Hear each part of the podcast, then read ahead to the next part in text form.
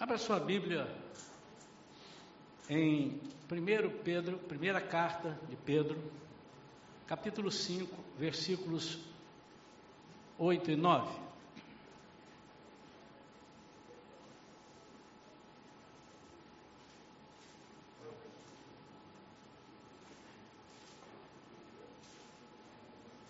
Primeira carta do apóstolo Pedro, capítulo 5, versículos 8 e 9. Sede sensatos e vigilantes.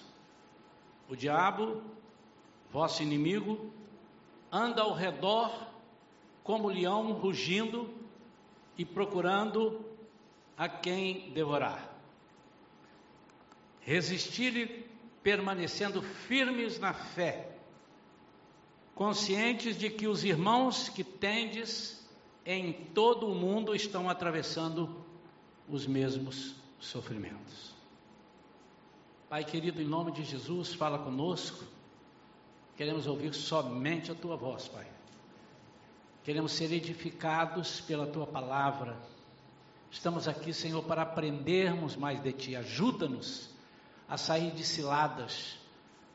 Ajuda-nos e fortalece-nos com a tua graça, para que possamos ser servos fiéis e vencedores propagando a tua palavra, em nome de Jesus.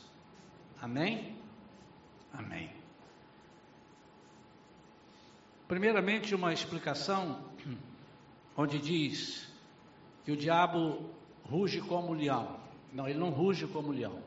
Como o leão faz, o diabo faz. É isso que ele está dizendo. Como o leão dá a volta procurando é, pegar a sua presa Assim o diabo fica dando volta. O diabo não ruge como leão. O único que ruge como leão é o leão da tribo de Judá, que é Jesus. É só questão de, de entendimento. Eu quero falar nesta manhã sobre. O título da mensagem é Baixando a Guarda. Eu estou perguntando, baixando a guarda? Que poderia ser traduzido também, perdendo o entusiasmo descuidando da, da vigilância?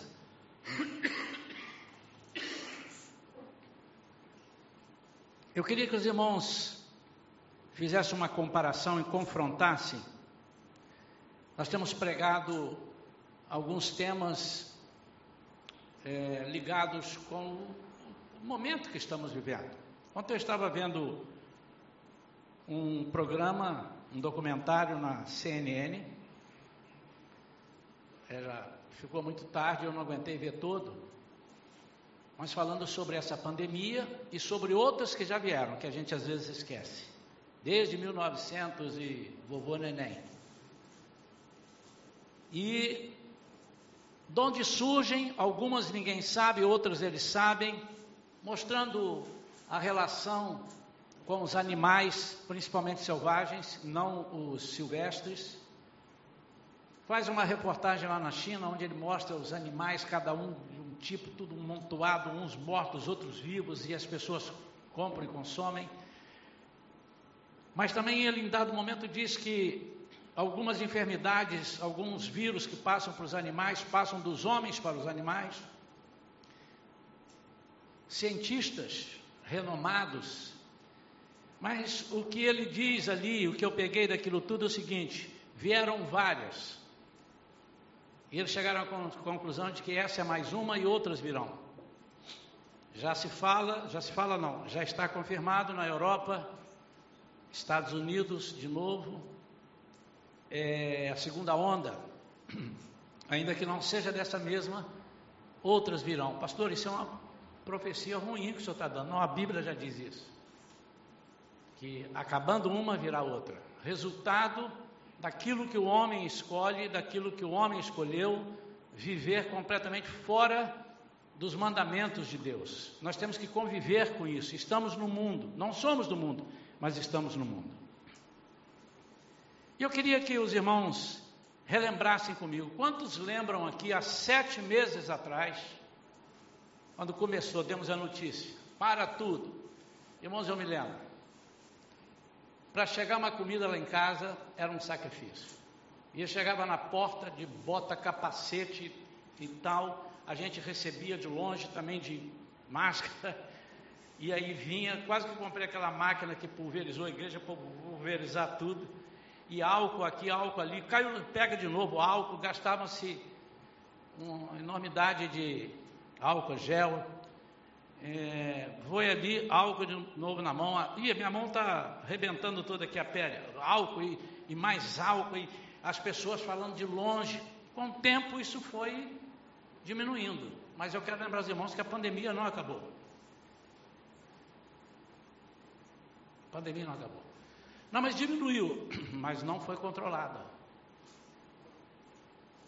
E alguns estão confiando plenamente que em novembro agora vai vir uma vacina, janeiro vacinou, já estão marcando férias para fevereiro e março. Não é assim, pelo menos os, o que os cientistas estão dizendo. Tudo pode mudar? Pode, porque Deus é soberano, Ele faz o que Ele quer. Ele pode dar um sopro lá do alto e sumir tudo e parecer que nunca houve. Mas não acabou. E muitos de nós baixamos as guardas. Não estamos tendo mais o mesmo cuidado. Essa é a verdade. Haja vista, se olhar aqui na igreja, a gente percebe que a gente chegava de longe, agora já abraça. E não pode abraçar. Não pode. Não.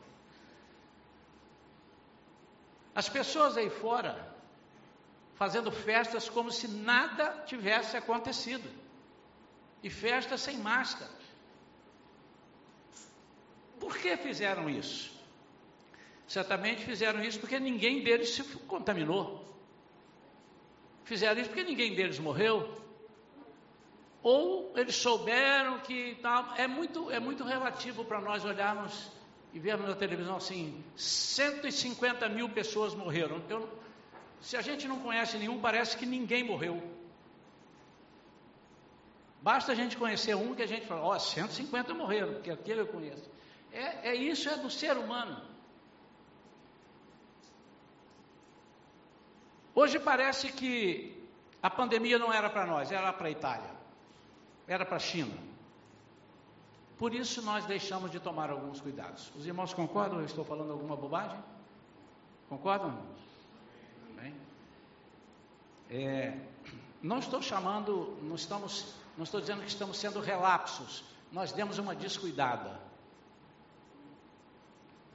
Pastor, pois não, meu irmão. Eu não, eu continuo mesmo, eu estou falando em tese. Estou generalizando. Tanto que toda hora tem a polícia em algum lugar. Ontem teve uma festa num condomínio, outra, no condomínio em frente ao meu.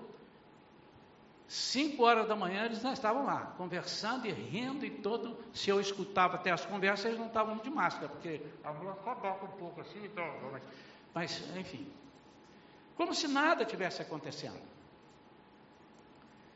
E eu queria, irmãos, baseado nesse fato, fazer uma analogia conosco, irmãos, que entramos, aceitamos Jesus como Senhor e Salvador, e no momento que aceitamos a Jesus, somos batizados, nós entramos para uma guerra. O apóstolo Paulo fala lá na carta aos Efésios que a nossa luta não é contra carne, não é contra sangue, não é luta humana, mas é uma luta contra as potestades espirituais que habitam as regiões celestes. Nós estamos em luta, estamos em guerra o tempo todo. Só terminará quando lá chegarmos. Só terminará para a igreja quando vier o arrebatamento. Para nós terminou. Para aqueles que ficarem, ainda não terminou. Continuará. Mas a igreja Shalom, como a maioria das igrejas, essa é a nossa visão, nós cremos que a igreja, cremos não, asseguramos pela nossa convicção e pela palavra de Deus que nós não passaremos pela tribulação, nenhum dia sequer. Temos base para isso. Um dia falaremos algumas razões porque cremos nisso mostrando na Bíblia, né? Mas até que o Senhor nos leve no arrebatamento, nós estamos em guerra. Uma hora mais forte, outra hora menos forte. Uma hora somos mais afrontados. Outra, parece que a guerra acabou. O inimigo é estrategista de guerra. Estrategista de guerra. E qual é a, a ideia do inimigo? Que guerra? O que, é que ele pretende nessa guerra? Ele pretende nos afrouxar, nos fazer desistir, porque ele sabe, que ele estava lá no céu, ele escutava a conversa de Deus, eu vou trazer para morar comigo um povo, e esse povo eu vou trazer, e quero trazer muita gente, e quando, depois que ele foi banido do céu, jogado fora, ele então, ele luta contra o propósito de Deus. Ele sabe. Então o problema maior não é deixar de lutar. Mas o problema maior é que quando nós, em meio à luta, nós baixamos a guarda. Um dia eu estava vendo um documentário sobre um certo lutador de MMA, acho que é MMA, e diz que ele tripudiava, ele entrava, baixava a guarda, já estava na luta.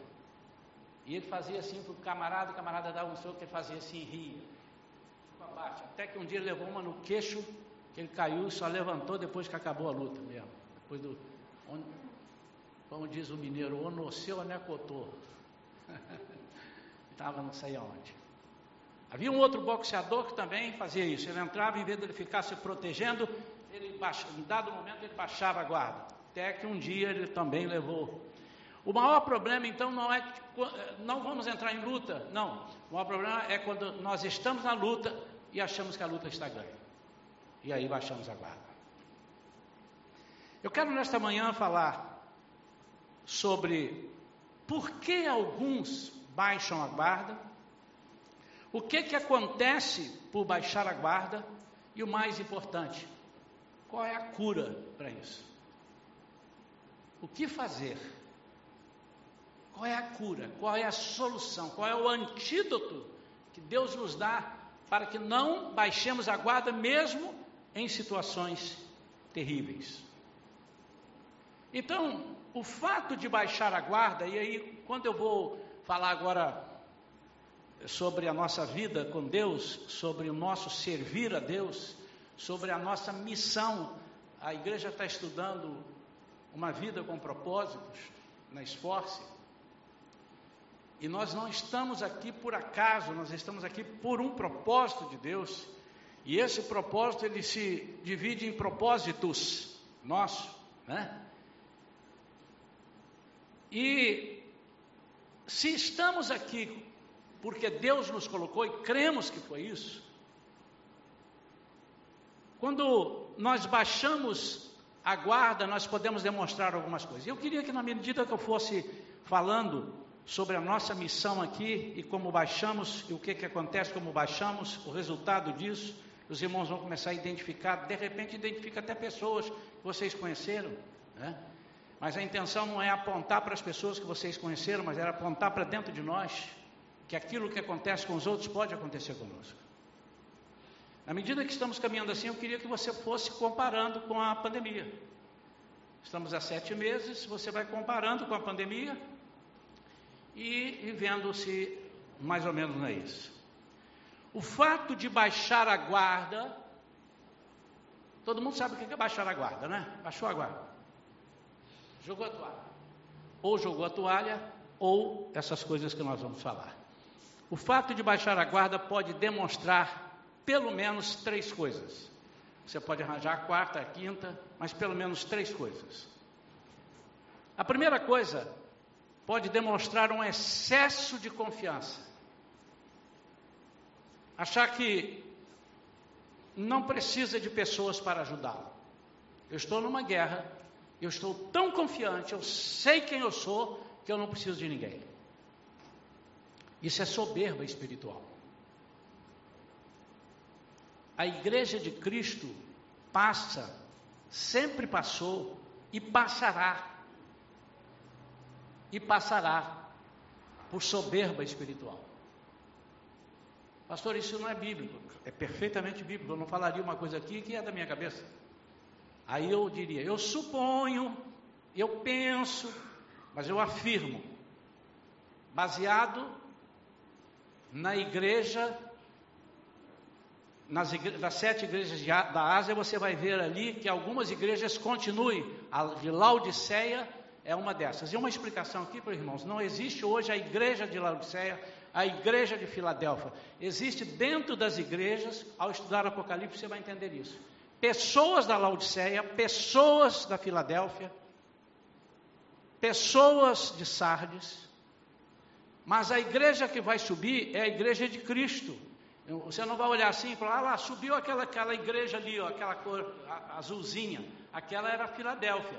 E ficou aquela ali, aquela amarela. Aquela ali era Laodiceia. Não existe isso, irmãos. Dentro de igrejas sérias subirão e ficarão pessoas. Está em Apocalipse, está explicado. E a soberba espiritual acontecerá até lá para que se cumpra a palavra de Deus. Ele diz para Laodiceia: Olha, ele praticamente não tinha nada contra Laodiceia, nada, assim, idolatria, não, não, assim, um negócio mais. Não, como tinha contra a igreja que tinha Jezabel, não, não. Ele disse: O que eu tenho contra vocês é que vocês não são nem frios e nem quentes. E para Deus, o morno, nessa tradução original diz morto, inclusive, porque estão mortos, porque para Deus o morno está morto. Ele disse, eu vou vomitar-te-ei da minha boca. Mas a soberba vem a seguir que ele diz assim, porque dizes, eu sou rico, ou sou rica, a igreja, e nada tendes, vocês não têm nada, é soberba. Mas a soberba espiritual, ela pode e, e, e alcança pessoas quando nós achamos que nós não precisamos de oração, que nós não precisamos de ajuda, que sabemos até porque somos crentes há muito tempo, às vezes pensamos assim. Eu já sei como é que funciona. Eu conheço a Bíblia. O diabo também conhece. Ele só não se converte, mas ele conhece. E às vezes conhece mais do que muitos crentes. Em Josué 7, capítulo 7, eh, versículos 3 e 4, fala de um episódio semelhante a esse aqui, quando Josué, depois de ter vencido a invencível até então Jericó, e de uma forma absurda, diferente de que, do que todos pudessem pensar, ele coloca essa soberba dentro do exército, ele deixa-se dominar pela soberba. Ele não foi soberbo, ele deixou-se dominar. Quando ele, algum dos seus comandantes pergunta assim: Olha, agora nós vamos enfrentar Ai, uma cidadezinha pequenininha. Não vamos cansar o povo todo, não vamos levar o povo todo, deixa o povo quieto, vamos levar entre duas a três mil pessoas. E ele concordou, leva duas ou três mil pessoas. Levaram uma corrida da cidade, trinta e poucos israelitas, judeus foram mortos. Josué ficou passado com aquilo, mas por causa deles acharem que não precisavam. Há momentos que o muito para Deus não é bom. Gideão, você tem muita gente aí. 22 mil, vocês vão ganhar essa guerra, vão dizer que são vocês. É um tipo de soberba.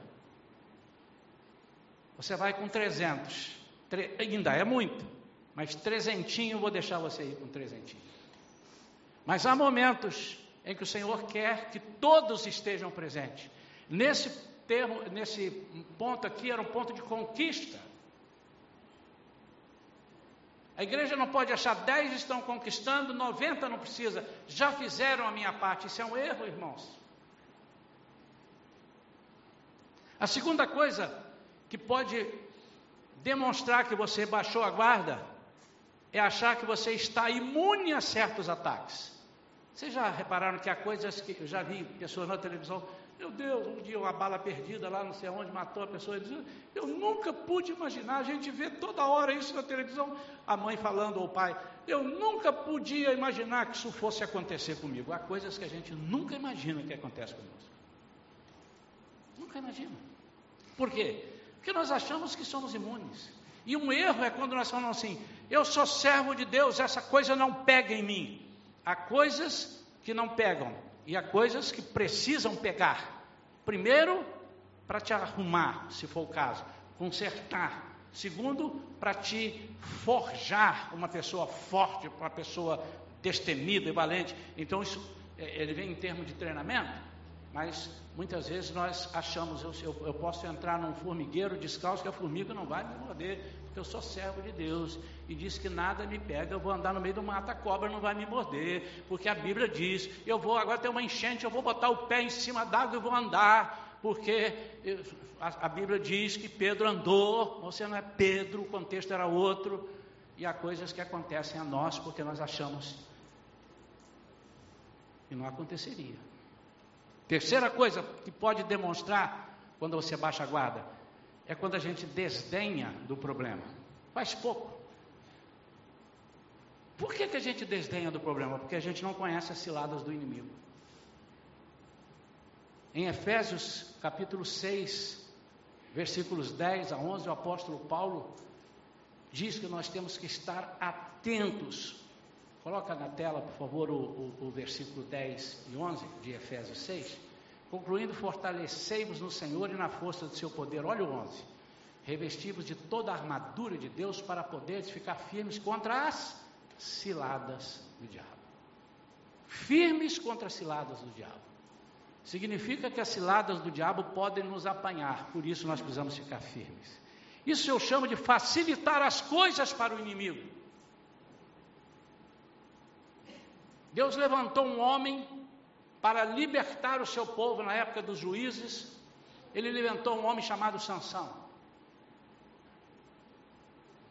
E pelos filmes que a gente vê, o Sansão era um homem forte, um baita de um guarda-roupa de dois metros. Então, não, Sansão, segundo os estudiosos, era um homem normal.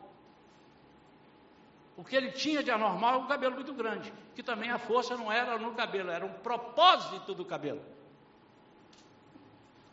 Aí teve gente que eu vou deixar meu cabelo crescer para eu ficar forte. Se Deus falasse com você que o propósito é a unha, você tinha que deixar a unha e não o cabelo. Mas ele brincou, porque ele era, ele era forte, ele era forte quando o Espírito Santo vinha sobre ele. Aí ele ficava indestrutível. Mas ele tripudiou.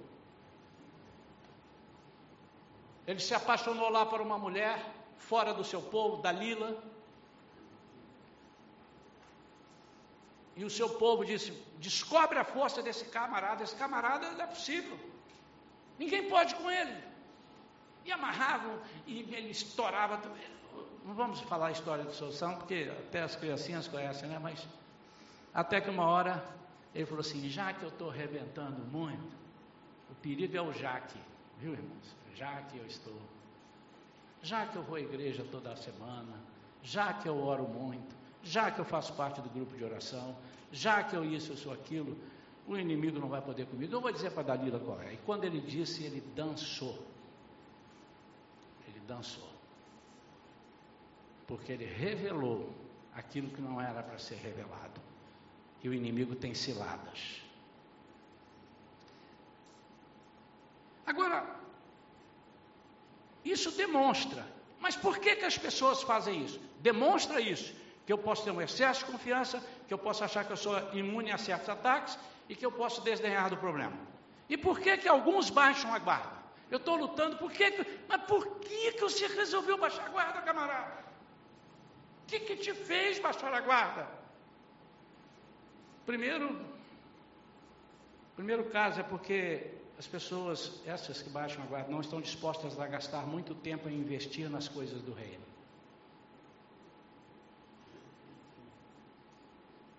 Elas entram numa luta, ou num propósito, ou numa visão, em busca de um resultado imediato. Mas às vezes ele escolheu plantar abacate. O outro escolheu plantar o que? Uma fruta que nasce rápido aí. Fala aí para mim alto aí que eu não estou lembrando. Hein? Morango, nasce rápido. Abacate parece que são 20 anos, é isso? Tem, um, tem, um, tem uma fruta que são 20 anos para nascer. Mas se Deus te deu para plantar essa fruta de 20 anos, você não pode querer que ela nasça em um ano. Deus tem um propósito para você nessa fruta de 20 anos, de 10 anos. Então as pessoas às vezes baixam a guarda porque eles entram com promessas humanas e não promessas de Deus. Com pessoas que dizem: Não, você vem para Jesus e os seus problemas ah, acabaram. Começaram. Pastor, então não vou para Jesus, porque meus problemas vão começar. Sim, mas sem Ele eles vão existir, sem Jesus eles vão existir e você não tem saída. Mas com Ele os seus problemas existirão, mas em todas as lutas você vai dizer: Eu sou mais que vencedor por aquele que me amou. Eu posso todas as coisas, eu posso ser fraco, eu posso ser forte, eu posso ser rico, eu posso ser pobre, eu posso todas as coisas naquele que me fortalece.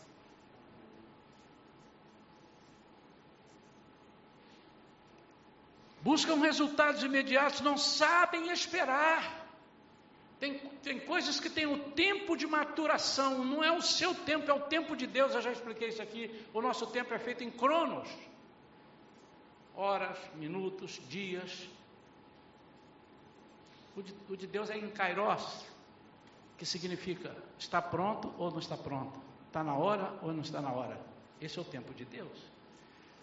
O salmista no Salmo 40 diz: Esperei com paciência no Senhor. Olha o que, que vem. E ele se inclinou para mim e me ouviu quando clamei por socorro. Então, em meio à luta, você vai ter necessidade de clamar por socorro, mas você vai ter que esperar com paciência, porque há coisas que Deus quer que você passe. E você não pode baixar a guarda. Por que, que alguns baixam a guarda, em segundo ponto? Porque focam nas suas decepções. Irmãos, os homens falham, todos falham. Eu falho, você falha, nós falhamos. Vós falhais, eles falham. Mas Deus não falha. Eu queria ouvir um amém. Eu estava na expectativa de um outro amém. Mas Deus não falha. Jesus não pode ser punido por algo que alguém fez. Um dia me veio na cabeça assim, falei, eu vou preparar uma pregação sobre isso. Talvez um dia que o Senhor ainda não me deu inspiração, então estou esperando. Irmãos, havia um homem numa igreja onde o pastor era Jesus Cristo. Os membros eram doze apóstolos. E um desses homens era Judas. Eu quero que os irmãos entendam que na ceia, Jesus falou assim: vai um aqui que vai me trair. Todo mundo, mas quem, quem, quem, quem, quem? Aí depois eles veem que Judas vende Jesus entrega Jesus, né, vende nesse sentido, por 30 moedas. Que decepção. Se fosse hoje, será que uns três ou quatro dizem, não vale a pena servir? Pô, no meio de nós, o cara andou conosco. Quando Jesus enviou dois a dois, doze, dois a dois, e depois setenta, dois a dois, ele estava lá. E o que foi parceiro dele disse: miserável, o cara estava comigo. Não vale a pena. Às vezes, amados, nós baixamos a guarda porque nós focamos nas nossas decepções. Não, você quer saber? Não vale a pena. Aí eu baixo a guarda. Porque eu me decepcionei, mas você vai se decepcionar. Às vezes nós precisamos entender que Deus nos chama para um exército para nós ajudarmos aqueles que estão trabalhando. E nós queremos chegar no exército para ser levarmos na rede. Terceira razão por que baixam a guarda, por confiarem em promessas falsas, rasas, que visam sempre ajudar a si próprios. Aí, quando não acontecem, se desiludem. Conheci uma pessoa, era muito, é ainda muito amiga nossa, e foram criados na igreja, ela e o namoradinho dela casaram na igreja, mas aquele casal que você olhava assim disse: que casal!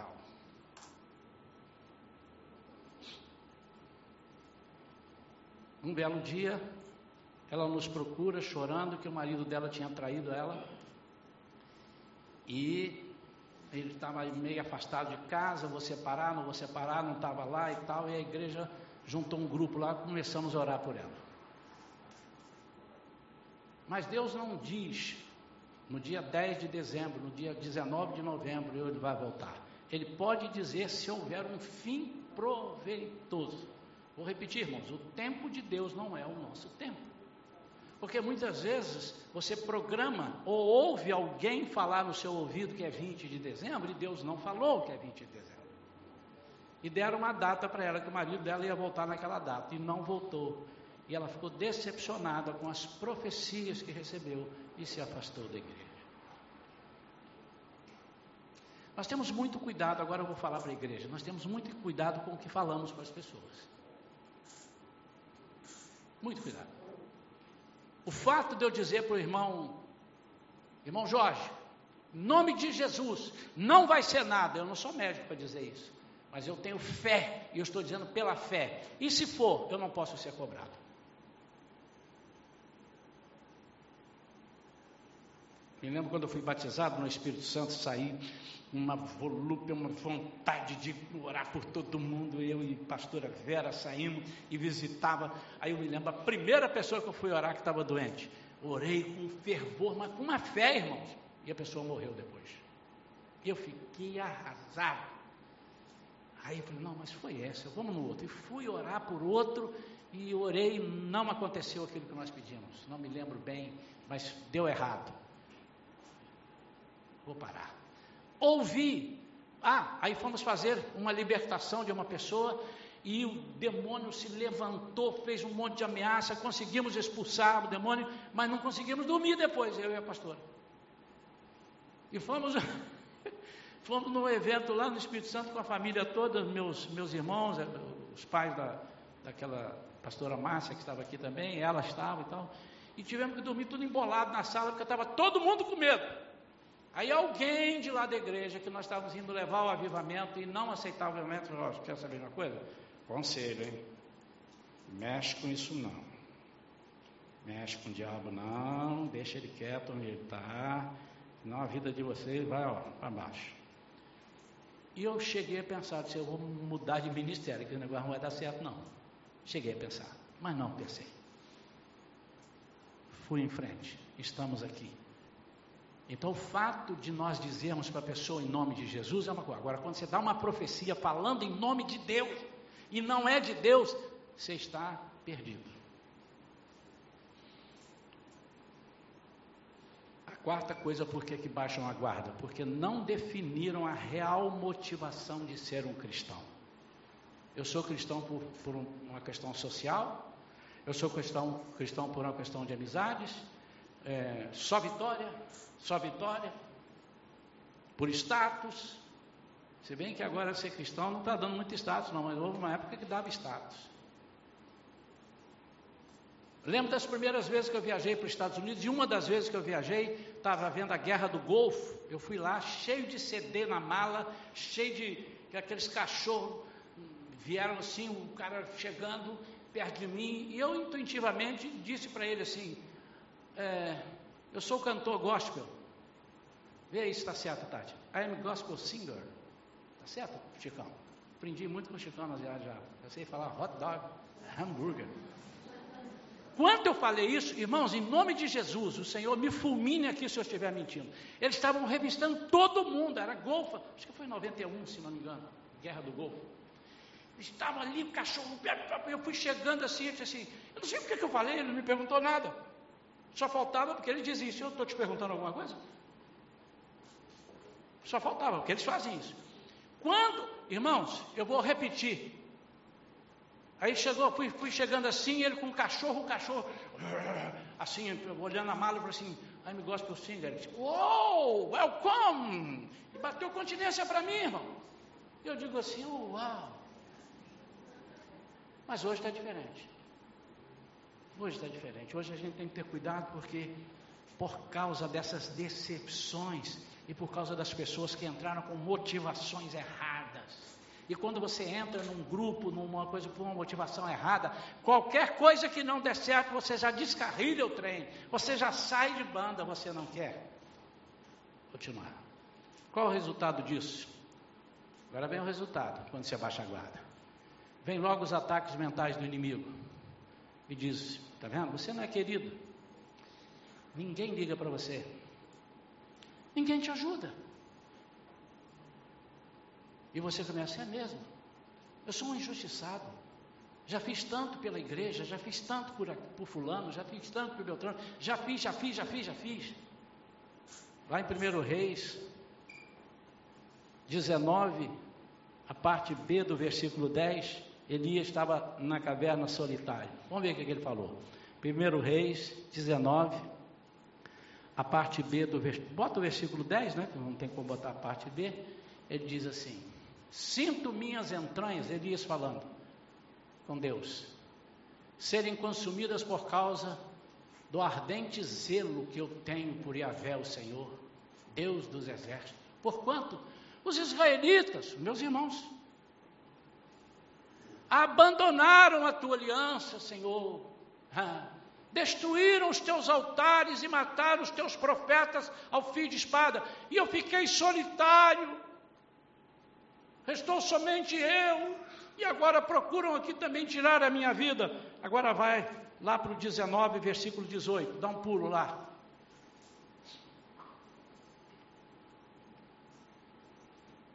Mas pouparei Israel sete mil homens, todos os joelhos que não se dobraram diante de Baal, e todos aqueles cujas bocas não reverenciaram suas imagens beijando-as. Deus estava dizendo assim: você não está sozinho, não, Elias, tem mais sete mil. Às vezes nós achamos que nós estamos sozinhos, fomos injustiçados, tem muita gente sendo injustiçada. Eu não quero nem me referir aos missionários que estão lá nos países islâmicos. Esses eu não quero nem falar. Esses eu não quero nem falar. O resultado disso, segunda coisa, é que você vê milagres acontecerem com as pessoas, mas não consegue alcançar para a sua vida. É desalentador isso quando você vê pipocar, não acerta em você, aí você diz, é, eu sou miserável, eu realmente não. Aí você baixa a guarda aí. Você tinha baixado a guarda, você vai ver que isso não vai acontecer.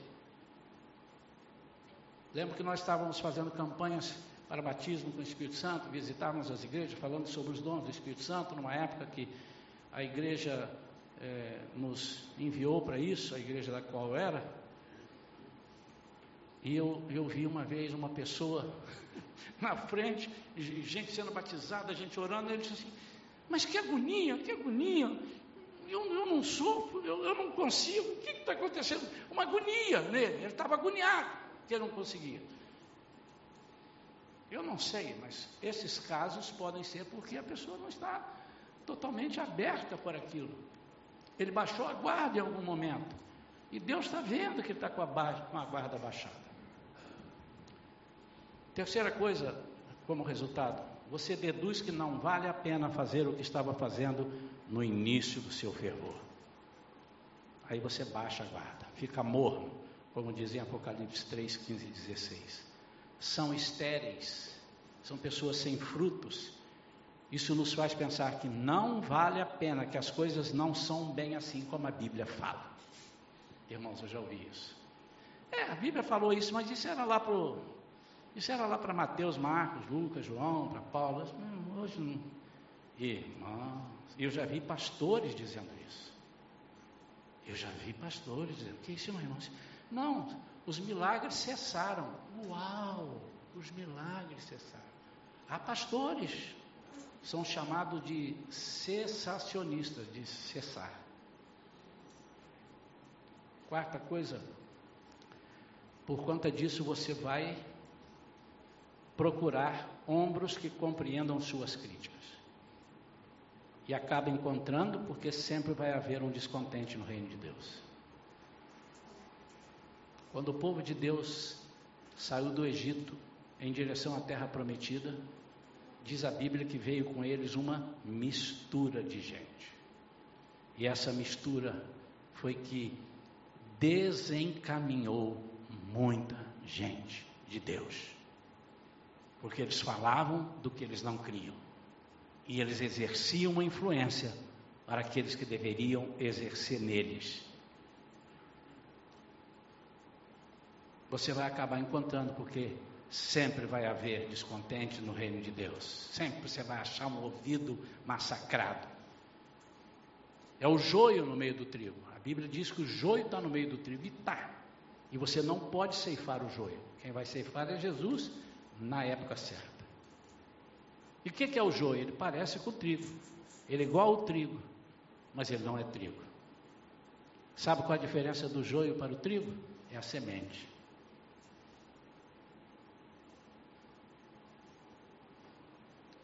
Qual é a cura então para quem baixa a guarda? Primeira coisa é entender a necessidade de ter parceiros na caminhada. Eclesiastes, capítulo 4, versos 9 e 10. A Bíblia diz que é melhor serem dois do que ser um. Ele está falando do trabalho. Então diz lá: melhor é serem dois do que um, porque há melhor recompensa no trabalho de duas pessoas. Porquanto, se um cair, o outro levantará seu companheiro.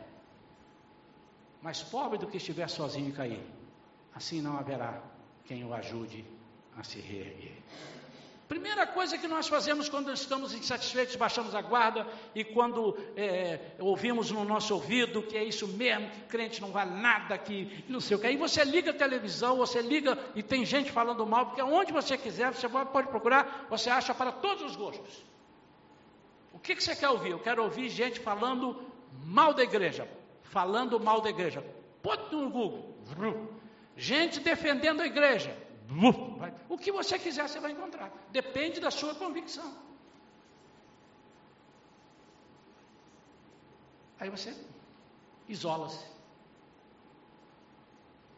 Há pessoas que não aceitam ajuda. Há pessoas que preferem esconder ajuda a necessidade, digo, para não ter ajuda. Não, não contam.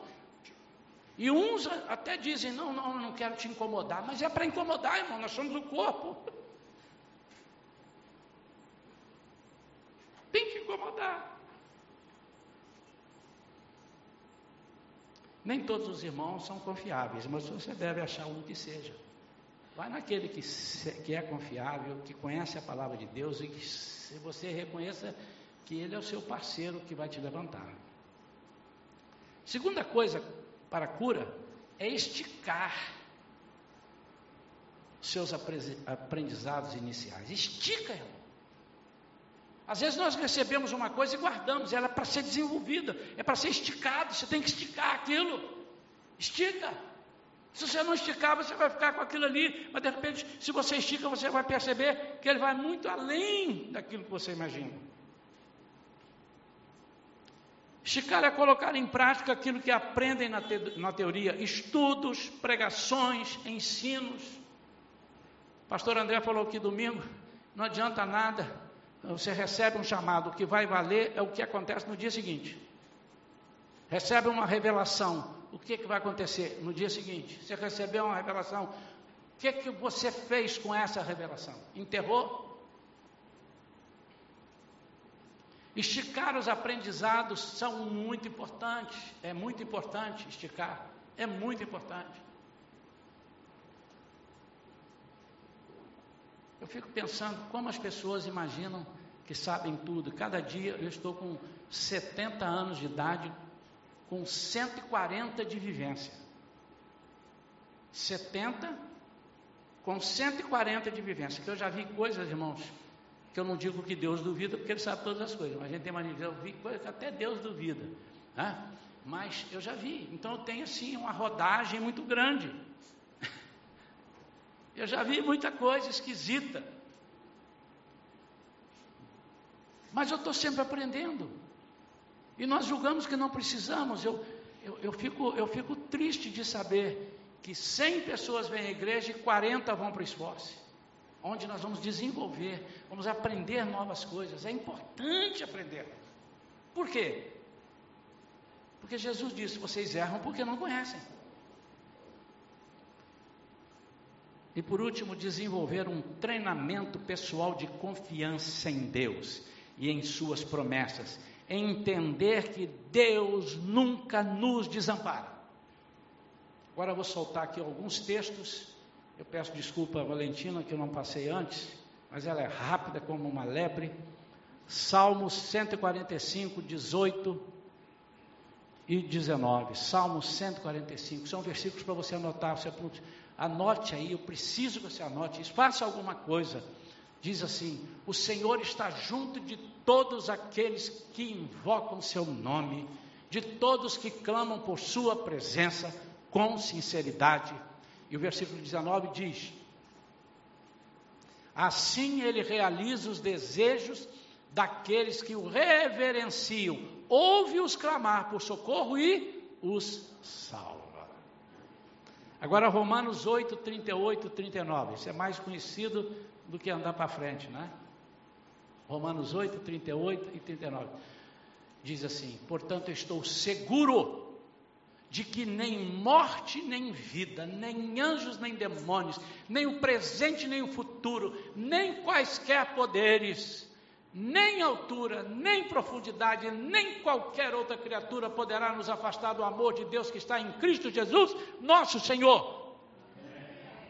Isaías 41, 10, guarda para você, só no momento que você estiver atribulado, diz assim, Isaías 41, 10, também muito conhecido, por isso não temas, porque eu estou contigo. Não te assuste, porque sou teu Deus. Eu te fortaleço, ajudo e sustento com a mão direita da minha justiça.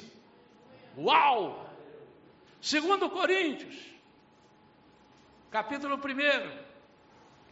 versículos 3 e 4. Segundo Coríntios, segunda carta de Paulo aos Coríntios, diz assim: Bendito seja o Deus e Pai de nosso Senhor Jesus Cristo Pai das misericórdias e Deus de toda consolação. Versículo 2 diz: que nos consola em todas as nossas tribulações, para que também sejamos capazes de consolar os que passam por qualquer tribulação, por intermédio da consolação com que nós mesmos somos consolados por Deus. Esse é o versículo chamado versículo da consolação. E o versículo 4 diz: Ah, é isso aí que eu acabei de ver. E Lamentações também todo mundo conhece. Lamentações de Jeremias 3, 22. Que diz, Lamentações 3, 22? A misericórdia do Senhor, ali está a bondade, é a razão de não sermos consumidos. Por quê? Porque as suas misericórdias não têm fim. Quero orar pela sua vida. Daqui a pouco nós vamos falar melhor. Mas nós vamos entrar na semana, na outra semana, num jejum. Mas hoje nós estamos tendo parceiros de oração, dois a dois. Está tendo nas crianças, está tendo em alguns outros grupos, e há pessoas que não estão levando isso a sério. É melhor que estejam dois, porque se um tiver fraco, o outro levanta. Irmãos, não podemos baixar a guarda. E nós temos que ter isto na nossa vida. Eu preciso, eu preciso congregar. A primeira coisa que uma pessoa faz quando fica doente é vai para o açougue. Tá certo ou não? Procura um carpinteiro. É isso? Ou então vai para o deserto. Quem sabe ele morre lá sem saber nem o que ele tinha.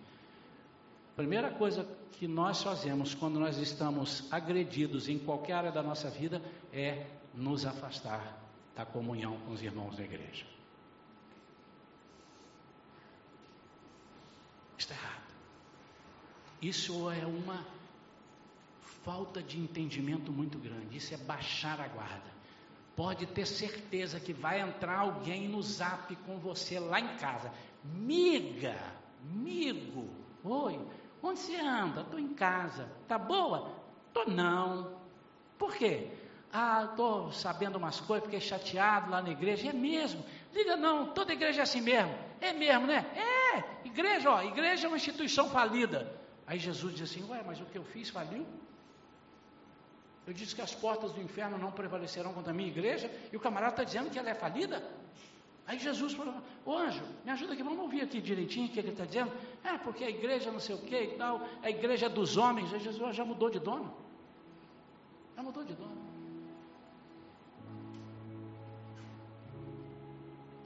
Se você está fraco e não aceita ajuda, você corre o risco de morrer de fome espiritual.